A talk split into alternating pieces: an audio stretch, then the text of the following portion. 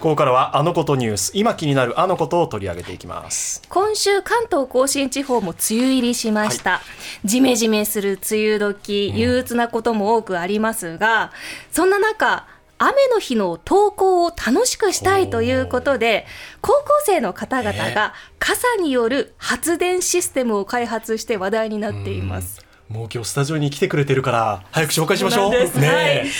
では皆さんにここまで来てくださいましたいただきました、ねえありがたいはい神奈川にある専属学園高等学校からこちらの4人それぞれ自己紹介をお願いしえおま願いすします私たちは、ハイドウレンジャ思ってた自己紹介と違うんですけどあれおお名前をじゃあお一人ずつー橋本彩です。柴崎葵です。 小宮山莉子です。藤川さよです。よろしくお願いしよまろすしくお願いします え最初なんて言ったんですかそうそうそうハイドレンジャーです。チーム名です。チーム名ええよごめんなさい四ど人どういうつながりえチームはい。ビジネスグランプリのための結成されたチーム、結成したチームの名前で。はあビジネスグランプリというのがあってそうそうそうじゃあそれにみんなでで出てみようよっていうことでチーム編成した、はい。そうなんですよね今年1月に行われたビジネスグランプリなんですけど、ん第10回高校生ビジネスプラングランプリというものがありまして、はあここで皆さんがファイナリストに選ばれて審査員特別賞を受賞しているということなんです。では皆さんが考えたのが、うん雨の傘から発電するシステム、ねえ雨滴発電ビジネスというものなんですけれども、雨滴発電っていうのを初めて耳にしましたけど雨の滴る発電はい。はい。これってどこからアイデアが来たんですかえっと、私たちはその一時期一回学校が停電になったことがあってそのすごい発電っていうものに結構いしを意識していてほうほうその時にその発電する際になんか身近なものからなんか私たち自身が取り組めることって言った時にそのいろんな自然現象とかを考えたりして、なんか一番そのいろんな発電を調べていく中でまだ使われてないその雨滴発電というものを見つけてそれを私たちのアイデアに入れようと思って思いつきました。何で見つけたんですかそれはとインターネットで、はあその大学の方がその研究してるのを見つけてそうなんだはい、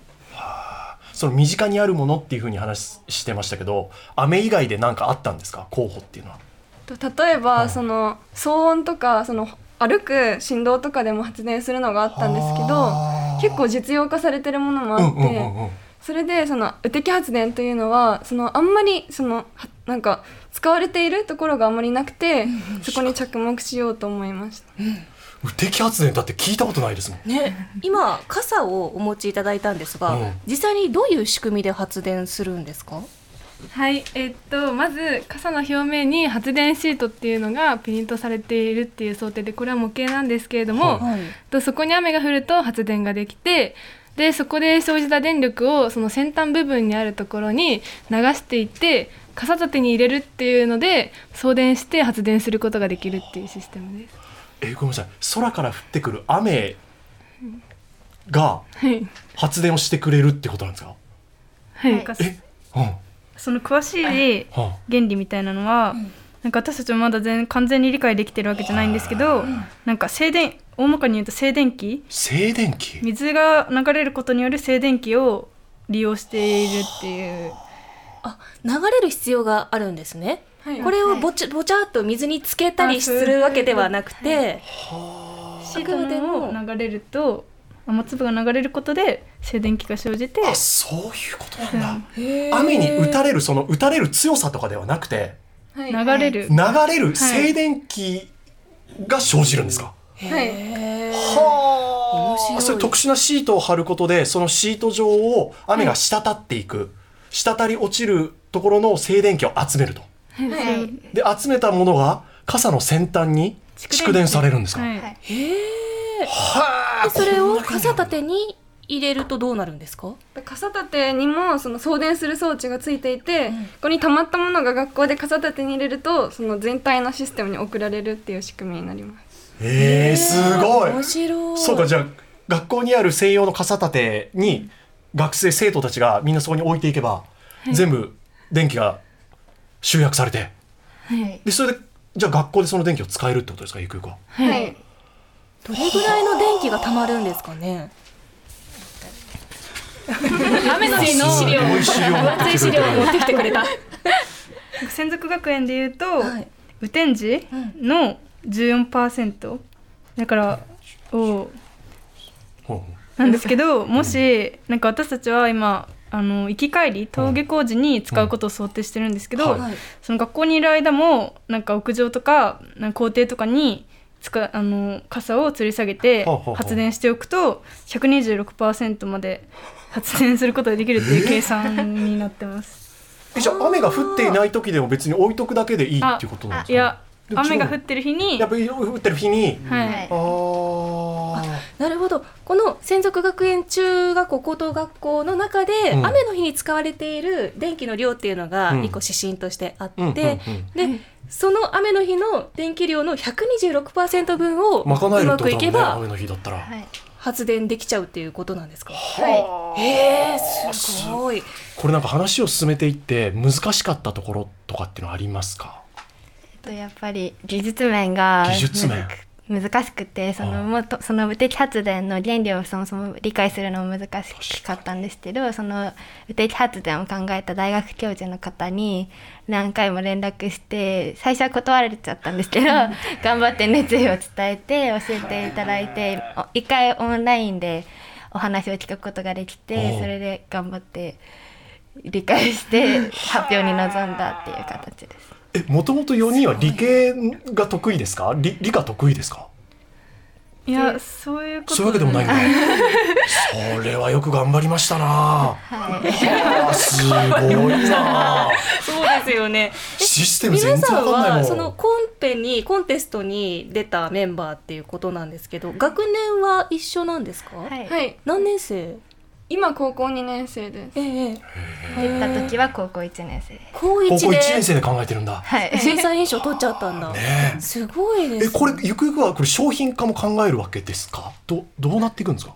その商品化っていうのはやっぱすごい技術的な課題が大きいのうんでうん私たちの手ではまだなんどうにかできるものではないので今後そういう形を今模索しているっていう段階です。はあでも理論上計算上はこういったことができるということが分かりました、じゃあこれを実際今どうなの企業とかと組んでやっていくのかな最終的にはもしこれに興味を持ってくださる方がいればそういう形になるかもしれないんですけど、うんまだ私たちの手だけでは高校生なので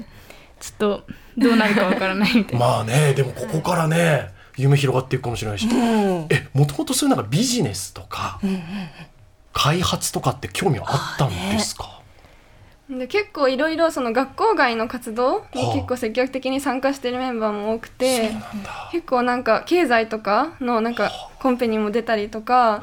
そういうの方面にも興味はありましたえすみません今って経済のコンペっていうのがあるんです かどどういうものなんですか、えっと株をバーチャルでその投資してそれがどういうなんか変動したかみたいなのをまとめてレポートに書き上げるとかそういうコンペには橋本さんと参加したりはしてました面白いえごめんなさいそれ高校がやってレるベルが高いたな。会なんですかそういうのでもなくてその時は中学生中学生でや るんだいやー面白いやっぱり時代変わってる素晴らしそういですね。え最後になんか将来の夢を一人一人聞いてもいいかしらなんか今目標としてるものとかもしあればえっとその全然無敵発電とは関係なくなっちゃうんですけど、そのなんか私は国際関係とかに興味があってなんかいろんな国に行ってその自分のなんかじ自ら行っていろんな人と関わったり助けたりしたいなって思ってます。素晴らしい国際的なことをうんはねい何かやっていけたらなっていう、海外にねはうあん素晴らしい 私はなんかものづくりがしたいなと思ってて、このう今回のビジネスグランプリでも、うんそのいろいろアイディア考えてそれを、まあ、作るところまではいかなかったですけど、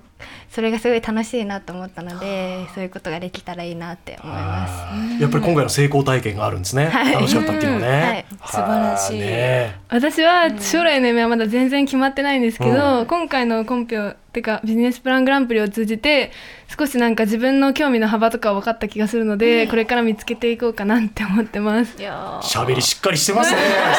楽しみだ。すごい、うんどうですか、えっと、私はこのビジネスグランプラングランプリに参加してなんか他の高校生で起業を目指してる方だったり、あとはビジネスグランプラングランプリに参加して実際に今起業して会社を経営している起業家の方などのなんか講演を聞いてすごい起業家っていうなんかすごい夢のある職業だなと思って結構興味が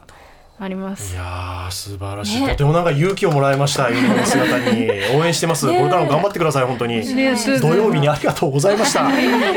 今日は専属学園高校の柴崎青さん小宮山理子さん柴崎葵さんですね失礼しました小宮山理子さん藤川さよさん橋本彩さん4人来ていただきましたどうもありがとうございましたありがとうございまし